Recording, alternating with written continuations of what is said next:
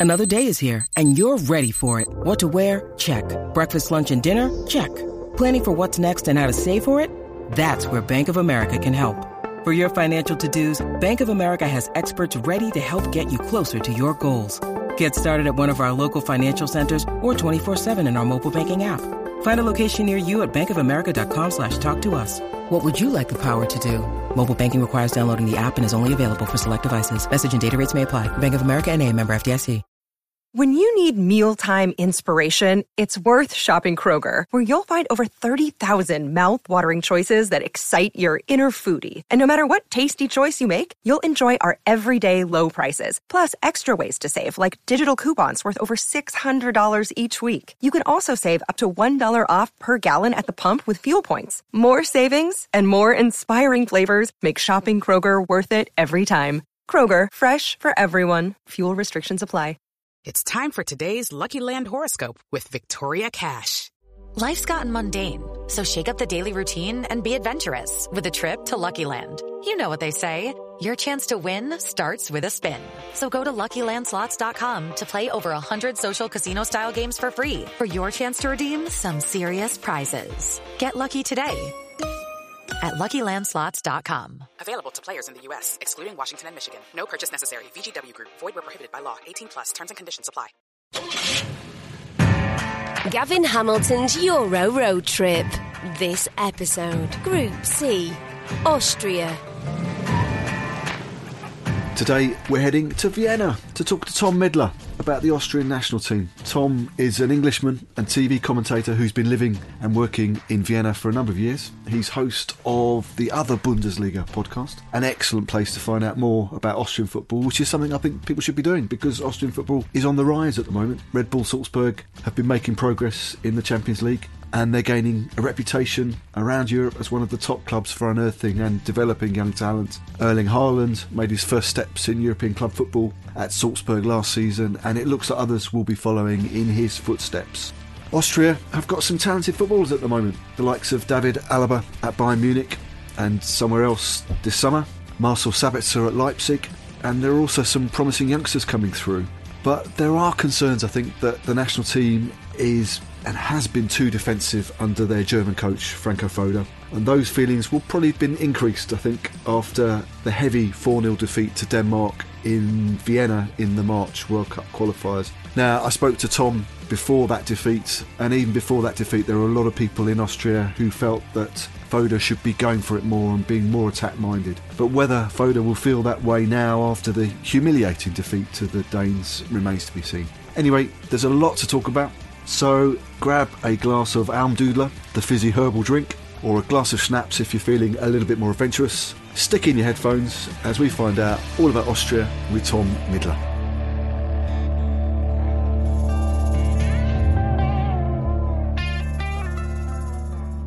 Tom, Austria qualified for Euro 2020 in second place behind Poland, the group winners it seemed a very underwhelming campaign. You know, they lost the first couple of games to Poland and Israel, and then then won the most of the, their following games and clinched qualification with a, a two-one win over North Macedonia. So, what was your take on the qualifying campaign?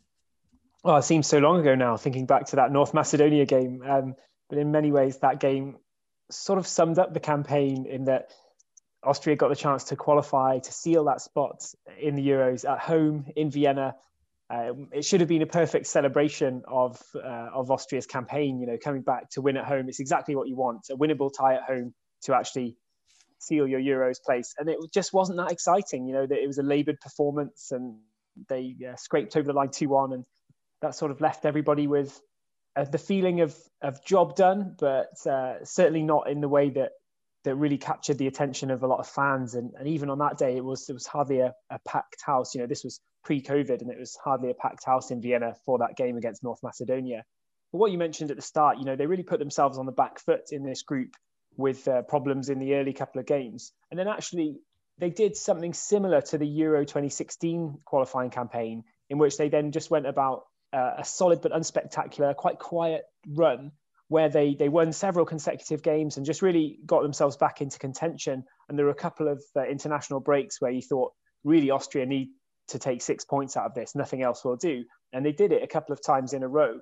and yeah, nothing particularly incredible. You know, draw against Poland in the in the game against the top teams, but other than that, it's, aside from that very first international break, they pretty much got the job done on every occasion. So I suppose if we were going to sum it up with a phrase, then "job done" has come up already a couple of times, and that would that would probably be the one. It's uh, nothing more spectacular spectacular than that, but they're there. Yeah, you mentioned Euro 2016, which was pretty disappointing in the end, the finals, because Austria had gone in with you know quite a lot of expectation. It was a pretty big disappointment in France, and then there was the failure to qualify for the 2018 World Cup. So the Swiss coach Marcel Koller, who'd been in charge, moved on, and the federation went for a German coach in, in Franco Foda. Can you tell us a little bit about Foda and, and, and the sort of reasons behind his appointment?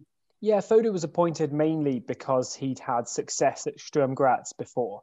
So this is a guy who is coming from German football, of course, a bit of like broadened horizons, um, not just Austrian football, but he knows Austrian football and he understands it. He's won the Bundesliga here with Sturm Graz, so one of the most recent coaches to win the league actually without uh, being in, uh, you know, being at Red Bull Salzburg, of course, who win most of the league titles here.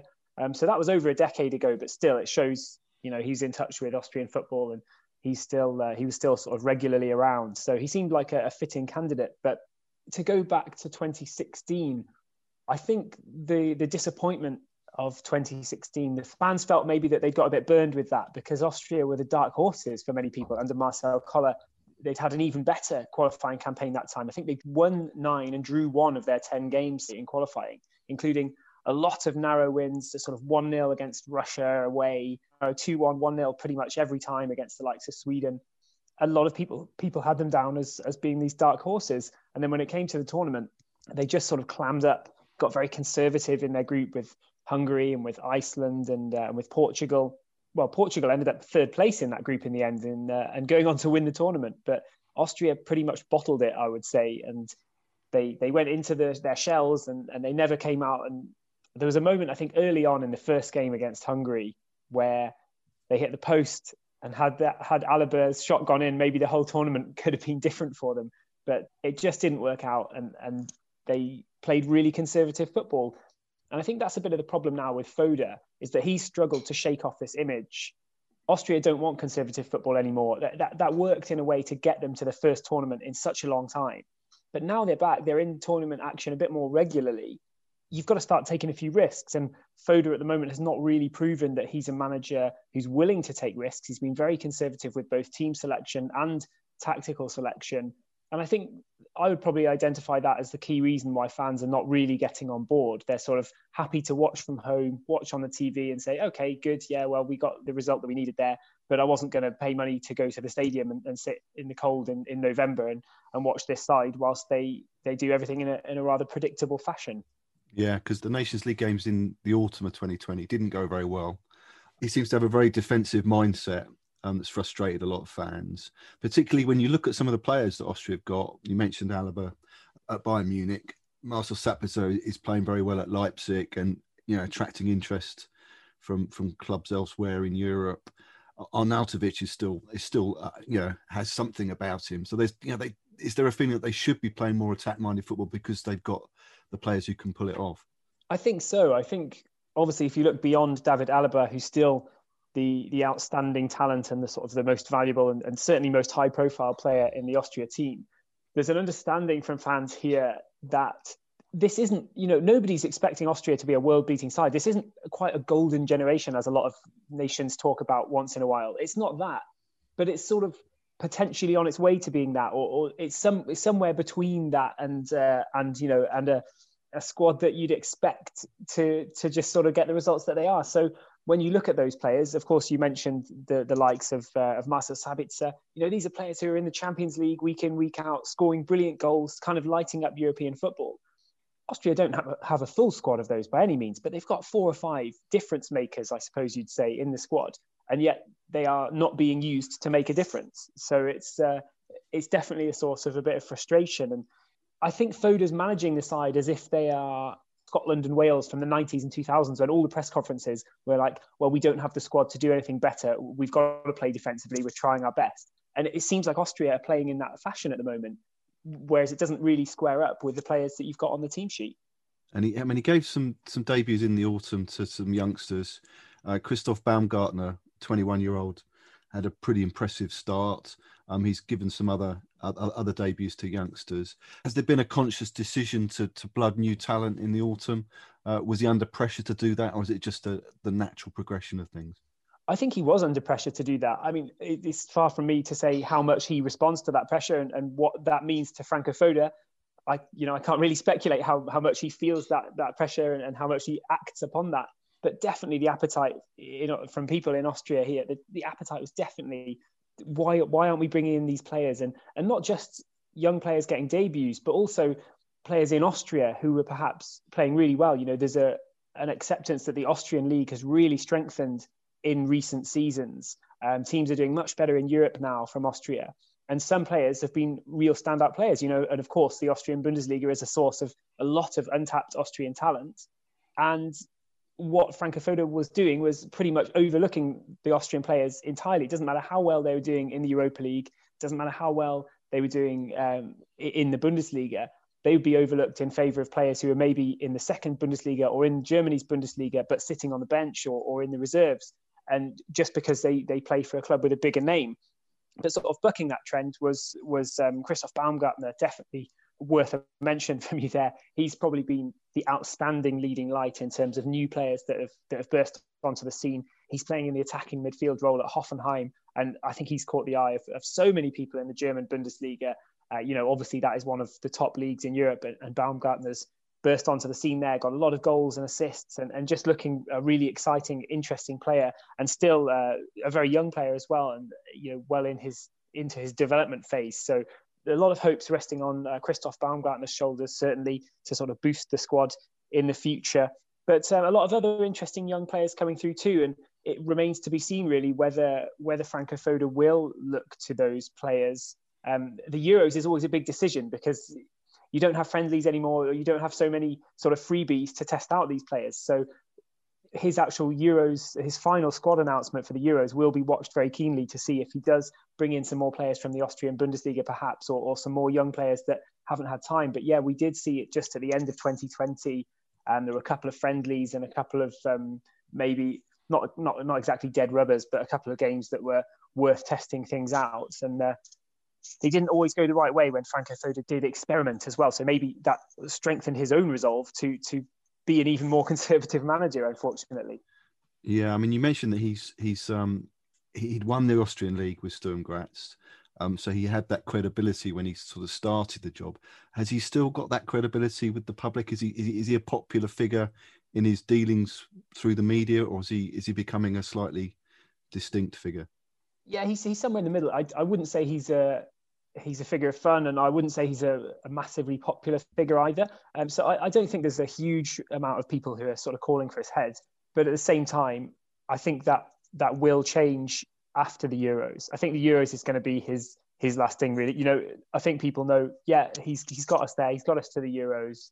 We're going to have to give him this chance. We do hope that he brings in some more exciting strategies and some more exciting names as well, and, and perhaps goes for it a bit more but um, he's earned his chance to, to lead Austria through the Euros. So I think most people will kind of reserve judgment until after that. But uh, similar to the way Marcel Koller worked in in that because it's not an Austrian personality either. You know, Koller is Swiss, uh, is German. Perhaps that that sort of shields him from some press here. It's not quite the same. I think the attention would be a bit bit larger if he was an Austrian character. You know, an Austrian guy. Perhaps, um, yeah, perhaps the fact that he's he's from Germany does sort of deflect a little bit of that away from him. But I think uh, I think if the Euros don't go particularly well, certainly if Austria fail at the group stage this time around, I don't think we'll see um, Franco Foda lasting much longer. Sure. Um, I'd like to ask you a little bit more about the, the tactical options open to Foda. First, let's take a quick break. Right, back talking with Tom about Austria. Um, Tom, Foda has used quite a few formations in the last few years 4 4 2, 5 4 1, 3 4 3, 3 4 1 2. Uh, looking at some of the, the lineups from, from games going back the last couple of years, he seems to have settled on 4 2 3 1 as the sort of default formation. Is that fair enough? Although he, he tried a back three in, in one of the uh, the friendlies in the autumn, didn't he? But 4 2 3 1 seems to be his, his favoured formation. Yeah, that's right. Four two three one was the the one that he's pretty much settled on for most of the important games. As we talked about before in the first part, there were some games in in the autumn of 2020 where he started just about to to just dabble with a bit of experimentation. And it was interesting to see what he went for with those because there were a couple of games where he, he played the 4-2-2-2 um, a la Salzburg, so a hint from uh, from the attacking football that Salzburg play, and he tried the 3-4-3 of Lask, which the Austrian side Lask have used to great effect in uh, in the Europa League and in the Austrian Bundesliga as well. And he even brought in four Lask players, uh, which was a big surprise for Foda. But these are the kind of things that take a lot of time to actually bed in. You know, you can't just try it for 90 minutes and then sort of write it off as, as if it didn't work. You know, the players need a whole um, kind of schooling in that in that footballing style if those are going to work. So he tends to go to the 4-2-3-1. And whilst in theory that's uh, you know, you can see the ideas for that. Obviously, you've got the striker, you've still got the wing players, you've got a bit of depth in the defensive midfield as well. And um, there's a big problem for him with that 4-2-3-1 in that uh, Julian Baumgartlinger, the captain and the uh, Bayer Leverkusen defensive midfielder, has uh, recently, you know, in 2021 suffered a knee injury that could well keep him out for for the Euros. We don't know yet, and of course, uh, massive fingers crossed from everybody in Austria.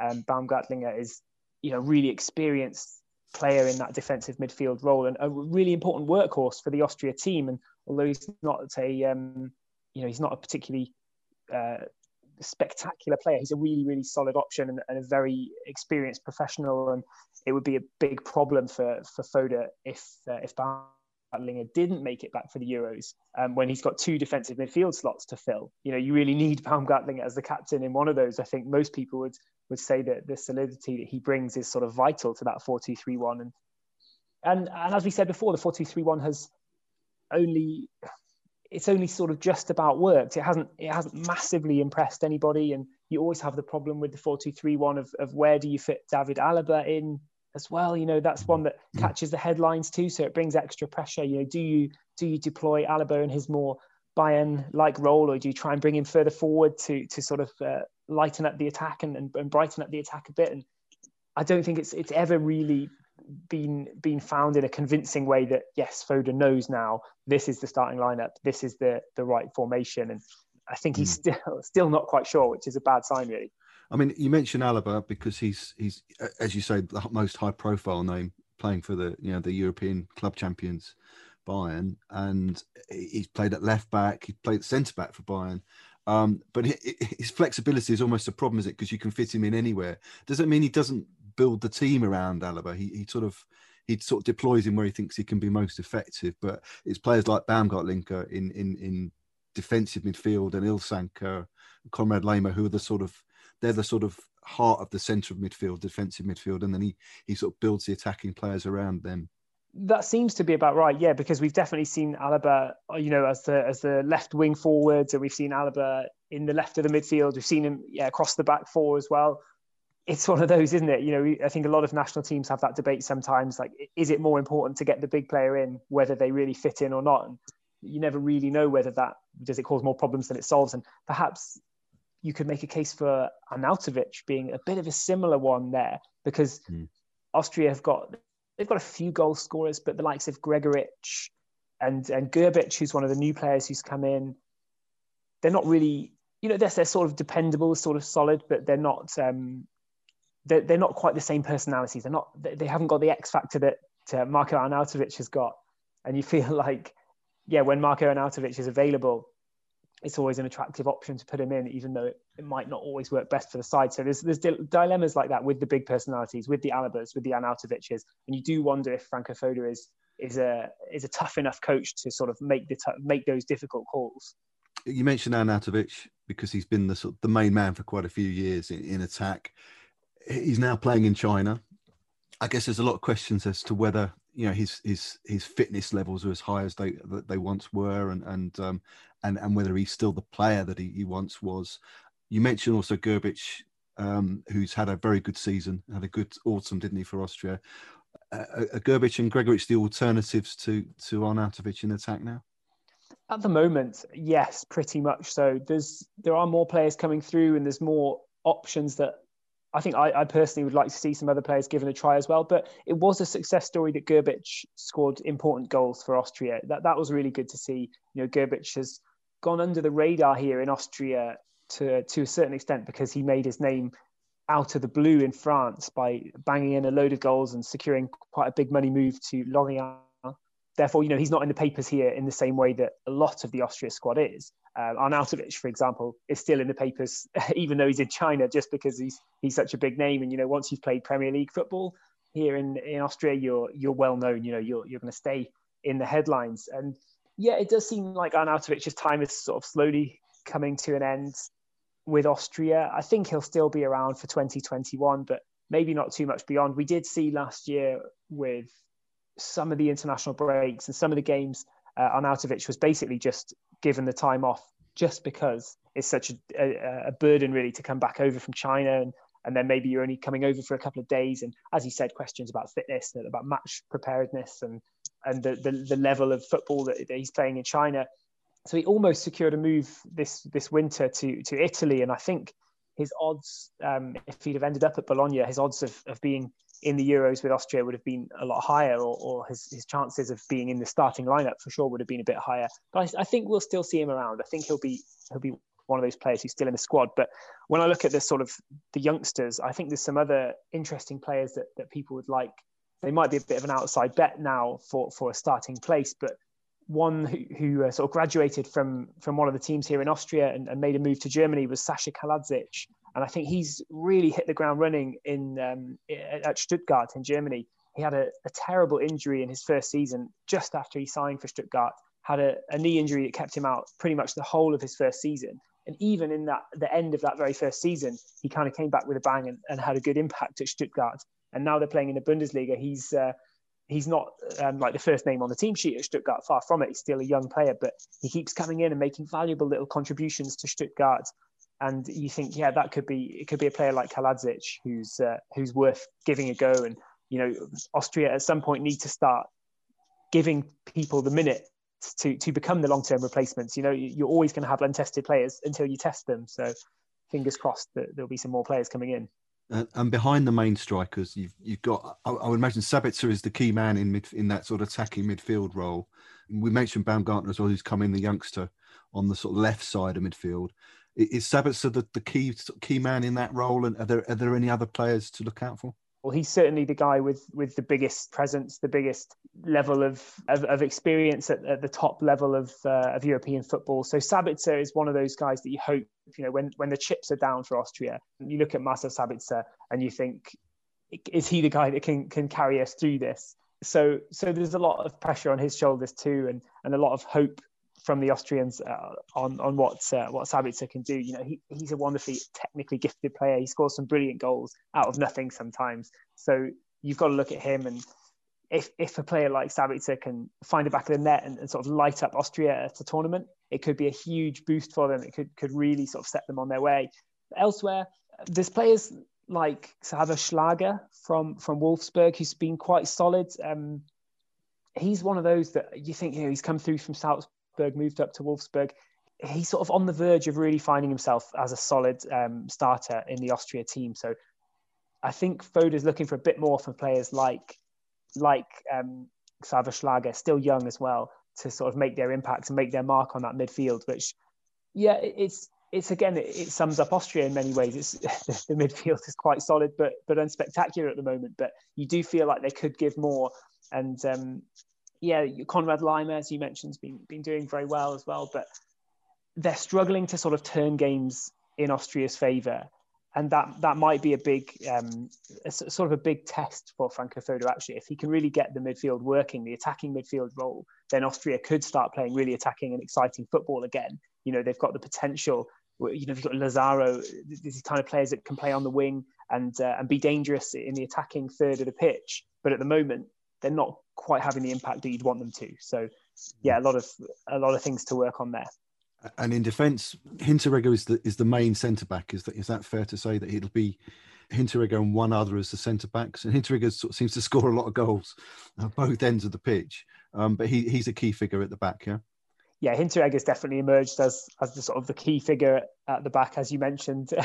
and yes, you mentioned he has uh, rather a, a, penchant for own goals, unfortunately. But in fairness to him, he gets uh, he gets his head on a lot. He comes up for set pieces, and occasionally he's the kind of centre back that you see taking one of those sort of deft touches for a, a turn and finish in the box that you'd say you wouldn't expect from a big centre back like that. But he's he's a big character and uh, uh, yeah, big important player uh, in the defence for Austria. So you'd, you'd certainly look at that. I'd wonder if somebody like Gernot Trauner can come in as well. He's just been been one of the very best players in the Austrian Bundesliga for quite a few years now, uh, with incredible statistics and incredible reading of the game. Um, I, I, personally would love to see Gernot Trauner have a shot in the defence as well.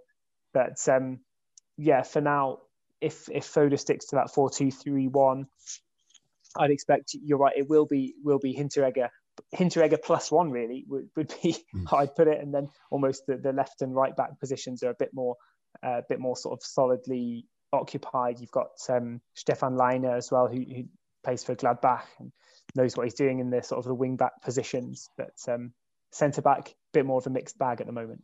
Yeah, and and Andreas Ulmer, veteran. I mean, he must be about thirty five now uh, at left back. He he still keeps going then as as the left uh, on the left side. Ulmer still, uh, yeah, still going at, uh, at left back. 35, you're right. Um, still, I feel like his his impact at Salzburg is just starting starting to wane at the moment. Um, he's been he's been a really important player for a long time at Salzburg and, and for Austria too. But um, we've got Christopher Trimmel comes in, also pretty old now. well, not, old really, is he at 33? But you know, in that that those international senses, he's probably not going to be around for too much longer, unless unless Alaba is is playing his his left back role. Then then Andy Ulmer's in there. And what about other youngsters who might come in? We we talked about Baumgartner, but um, are there any? The, the under twenty ones have had a, a, pretty good group the last couple of years, haven't they? They've, they've come close to qualifying for the Euro Championships. Hans Hannes Wolf Wolf is is a is a guy who's been mentioned a lot that could could get an opportunity. Are there are there any others? Yeah, there's a bit of pressure on Wolf at the moment because he's another one. He took the same path as Xaver Schlager moved up from Salzburg at that time, was sort of a big export from Salzburg to Germany. But his career hasn't quite gone as you'd expect or as he would have expected at the time and, and many would have hoped. So, so Wolf was probably the main man in the under 21s in the last couple of years. And, uh, and yet all of a sudden, not all, not entirely through a fault of his own, but, you know, he moved up to Germany and it just hasn't quite worked out for him in the Bundesliga there, and a bit of injury, bit of bad luck, not quite fitting into the side. He, yeah, I would say his career stalled a little bit at the moment. So there's, there's big pressure on Wolf to to get himself back into contention. But elsewhere, there's a there's a good crop of players coming through. You know, one of the one of the candidates for that centre back role alongside Hinteregger would perhaps be uh, Maximilian Wöber, who's uh, an expensive export once from from Austria, from Rapid Vienna out to, to Ajax, played for Sevilla, and now he's back at uh, Red Bull Salzburg. And still a young centre back, 22 years old, still plays a bit with the under 21s. Um, but he'll be fancying his chances now. You know, he's he's an experienced centre back in the Champions League with Salzburg. He surely is going to be one of the the few players from Austria who, as in from the Austrian Bundesliga, who's uh, who's got a realistic shot of, of having an impact in the Euros for for Austria. Um, you've got Leo Greiml at, at, Rapid Vienna, who's a really impressive young uh, centre back. He's 19 years of age Uh, and looking like his development is going really, really quickly. So big things for him. Probably a little bit too young, a bit too much of an outsider for this campaign for the Euros, but definitely watch out for Leo Greiml going forward. His teammate as well, further forward, the attacking midfielder Yusuf Demir, he would be one to watch in the sense that he's he, he may only be 17 so he's a, in that sense he's a real outsider for for a shot at the Euros. But at the same time, he's potentially a generational talent. If somebody, if you're going to sneak in a really young player or, a really you know outside chance to give him a shot, then Yusuf Demir has got to be that guy. I think he's a. You don't want to use this comparison too much, but he's a he's a Messi kind of player. He's a Messi-esque player. He's one of those players that's small in stature but incredible eh, with dribbling, incredible vision, can pick out a shot into the bottom corner when there's no space around him and, and you wouldn't have thought it's possible. So he's a really exciting young attacking midfielder uh, here in Austria at Rapid Vienna. So yeah, perhaps a bit too far off for that one. Yeah, perhaps the players in Austria are not necessarily going to be on Foda's radar for now, but they could definitely form form the backbone of a side in a few years for Austria because there's also you've got the likes of Patrick Wimmer at uh, Austria Vienna. He's um, wanted by a lot of other Austrian clubs at the moment. Wimmer, only 19 years old and, and, a real key player this season for a struggling Austria Vienna side. You've got Marco Grüll, who's also uh, who's playing at Ried and uh, wanted by Salzburg, wanted by Rapid Vienna, uh, another interesting attacking player. And these, yeah, these are guys who will be probably be floating around after the Euros, making their case to to sort of push up from the from the under 21s into the into the first team in, in a few years' time. I'd like to talk a little bit more about the, the state of the Austrian league and Austrian football in general. First, let's take another quick break. Right, back talking with Tom about Austrian football. Tom, I'm going to sound a little bit like an old git here when I talk about the Austrian teams of the past, but there's a there is a glorious tradition in Austrian football it, that stretches back to the 1920s and, and 1930s. The Hugo Meisl's Wunder team of the with Matthias Sindelar, uh, the guy, tragic figure, but an incredibly poignant story. The, the guy was known as the Paper Man. Um, you had the team in the late 70s and early 80s with, with Hans Krankl. They qualified for you know, successive World Cups. Do people still reference those teams? It's just old gits like me that talk about them, or is it? Uh, is there any sense still of Austria having a, a, a really proud football heritage? Oh yeah, people definitely reference those teams. That that means a lot to people, and yeah, mentioning the Paperman, Matthias Sindelar, and guys like that getting to these these major cup finals and having some some really big moments. It just reminds you that back in the day, Austrian football was was massive. You know, it was a huge part of the culture here, and, and it still is. It may be eclipsed by skiing in its sort of in its national stature, but of course, people still absolutely love football here. And the, the domestic league is, is burgeoning at the moment, really growing. Austria have pushed up into the into the top ten in the uh, European leagues, which you think about the likes of of sort of Holland, and you think, oh, that must be way above Austria, but it's not. You know, they're at a very similar level, and you think maybe Poland would be on a similar level. It's actually not true. The Austrian Bundesliga is miles ahead of the, the Polish league, for example. So you know they're they're doing a good job here, and the main TV pundits are guys, as as you mentioned, you know, some of these these guys from before, uh, Herbert Prohaska and the like, you know, they bring back a lot of good memories for people because these were these were big players and uh, and big names. And you know, it wasn't that long ago. It was only in sort of 80s and 90s where Austrian football was still playing a much more prominent role. We have to remember that it's only been in the last sort of 25 years or so that football's really split off in that the, there's a few countries that pretty much dominate everything. But before, even uh, younger football fans might remember Champions League games with like Sturm Graz, with with Rapid Vienna, and the likes of those. You know, they were coming up against Manchester United, coming up against Liverpool uh, in in Champions League campaigns and things. So there's still a, a lot of history here, and uh, it's it's a big part of of the culture and having the league on a on a really upwards trend at the moment is is doing it no harm at all. Uh, and, and Salzburg, you know, had a lot of success domestically now um, and and finally qualified for the Champions League and, and, and done pretty well in the Champions League as well. How's that been viewed? Because Austria, I mean Salzburg, you know, I've got this association and investment from Red Bull, and yeah, it, it, it doesn't sit kindly with a lot of people. Um, how are they viewed within Austrian club football? Yeah, it's it's an interesting question. I think generally it's no surprise that you know fans of other teams are not warming to Salzburg. I mean, fans here, fans don't warm to their other teams here very much at all. It's quite, uh, it's the support is quite partisan here. It would be fair to say, you know, even in Vienna, you've got Rapid Vienna and Austria Vienna. It's a pretty, uh, yeah, it's, it's a hate-filled rivalry, really. So uh, people don't really have time to to go out of their way to hate Salzburg too much. And I think perhaps Salzburg have an easier time of it than RB Leipzig do in Germany uh, for for various reasons, including the fact that you know Red Bull is to many people, quite a proud Austrian organization. You know, it's a it's sort of at least partially founded here and partially Austrian company, and it's an international success story. They've sponsored sports for a long, long time, and that that sort of cuts them some slack. But of course, sort of in in Austria itself, thinking about some classic teams, you know, the Austria Salzburg team, which Red Bull Salzburg took over. That Austria Salzburg team was a well loved team. You know, they reached the UEFA Cup final as recently as 1994 and uh, they had Bundesliga titles to their names, and they were famous in their in their purple and white shirts. And then when Red Bull Salzburg took over, you know they were going to change the kits completely, change the name, and they only offered to keep the purple as the away goalkeeper socks, and uh, that, that was that was obviously not uh, not an offer that was accepted graciously. It was it was a bit of an insulting offer to say the least. So so Austria Salzburg reformed as a different club. They wanted obviously to keep the history of Austria Salzburg, but because it's the same legal entity, Red Bull Salzburg technically have that history. Uh, but but they are now sort of proving their worth in a way. You know, I think Red Bull Salzburg have, have pulled Austrian football up into a different stratosphere. Really, people all over the world now know that Red Bull Salzburg arguably have the very best sc- uh, scouting network of any team anywhere. They've got incredible, incredible scouts in Asia, in Africa, in South America. You know, they've got a system of development here where they can bring players over. They've got a team in the second division that they can help to, to sort of bed them into European football with. And now, when you bring them up into the Bundesliga, they get to play in a competitive enough league.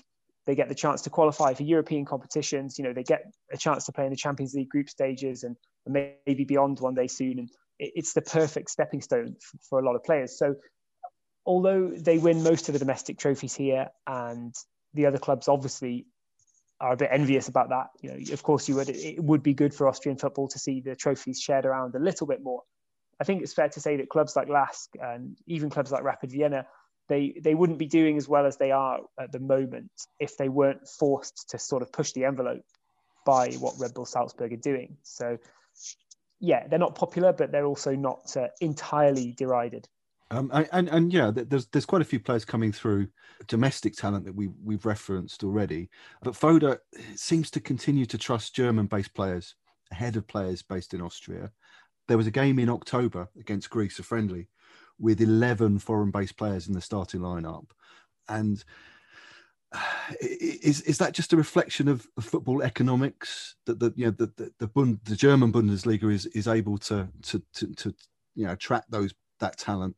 Is there an element of Foda trusting German-based players more that he's he you know, it's where he's from, it's where he he knows best? I think it does seem that way. He definitely seems to trust that. I think maybe this is something that we're going to see start to change. You know, the, the Bundesliga is probably only just grown here in, in Austria into something which is is really worthy of, of trusting. And it takes then a few years, probably a few more years of growth for that to actually work its way into the national selection. But yeah, I, th- I think that's definitely the case. I think Foda trusts that your training regimes and, and your, your coaching is better if you're a reserve player in the German Bundesliga than it is in the Austrian Bundesliga. I don't think that's true anymore. I don't think it really holds up anymore.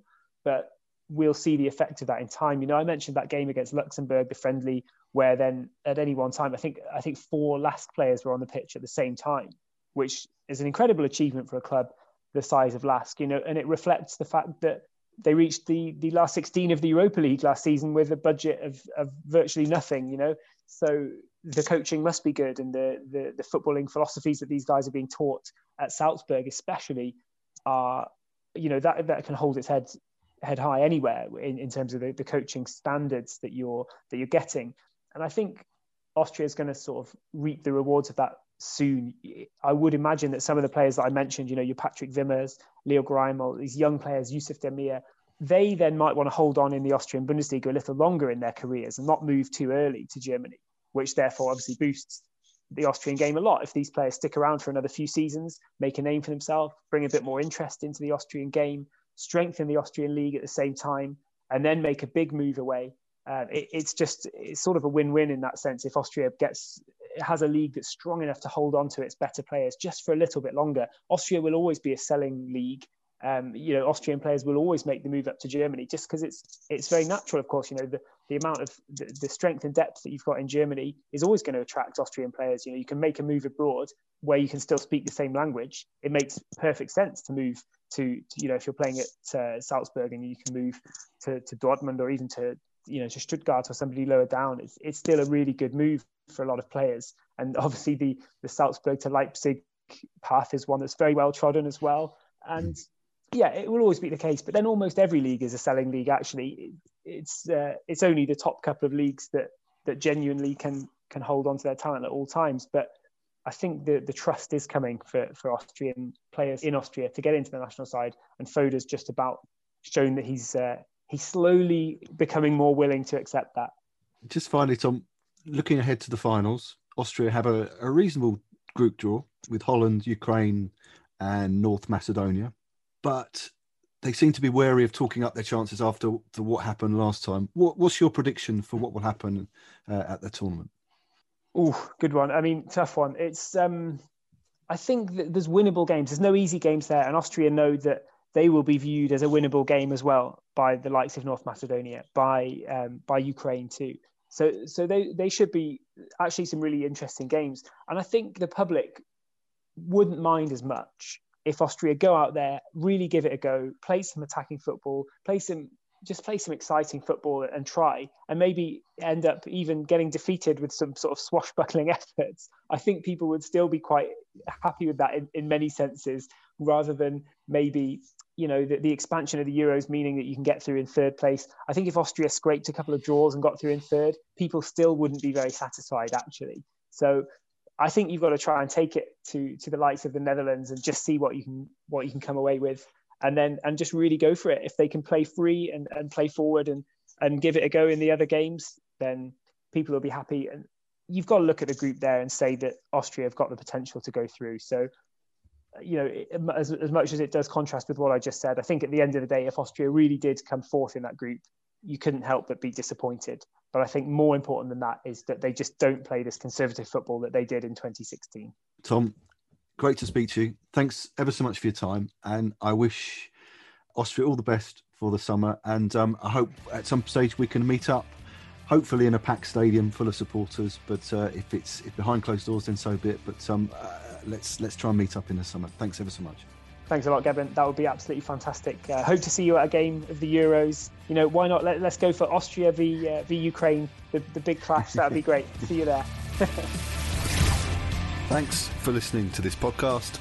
If you liked it and you want to find out more, there's a new podcast with a different journalist from every single country competing in this summer's European Championship. You can find them all wherever you listen to your podcasts. Don't forget to subscribe and follow this show so you know whenever I release a new episode. And you can find out more great sports podcasts on the Sports Social Podcast Network. Just head to sport-social.co.uk. Gavin Hamilton's Euro Road Trip. Follow and subscribe now so you never miss an episode.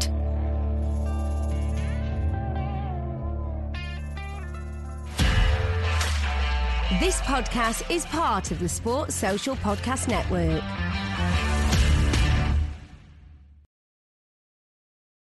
Sports Social Podcast Network. It is Ryan here, and I have a question for you. What do you do when you win? Like, are you a fist pumper? A woohooer, a hand clapper, a high fiver. I kind of like the high five, but if you want to hone in on those winning moves, check out Chumba Casino. At ChumbaCasino.com, choose from hundreds of social casino style games for your chance to redeem serious cash prizes. There are new game releases weekly, plus free daily bonuses. So don't wait. Start having the most fun ever at ChumbaCasino.com. No purchase necessary. VGW. Void were prohibited by law. See terms and conditions. 18 plus.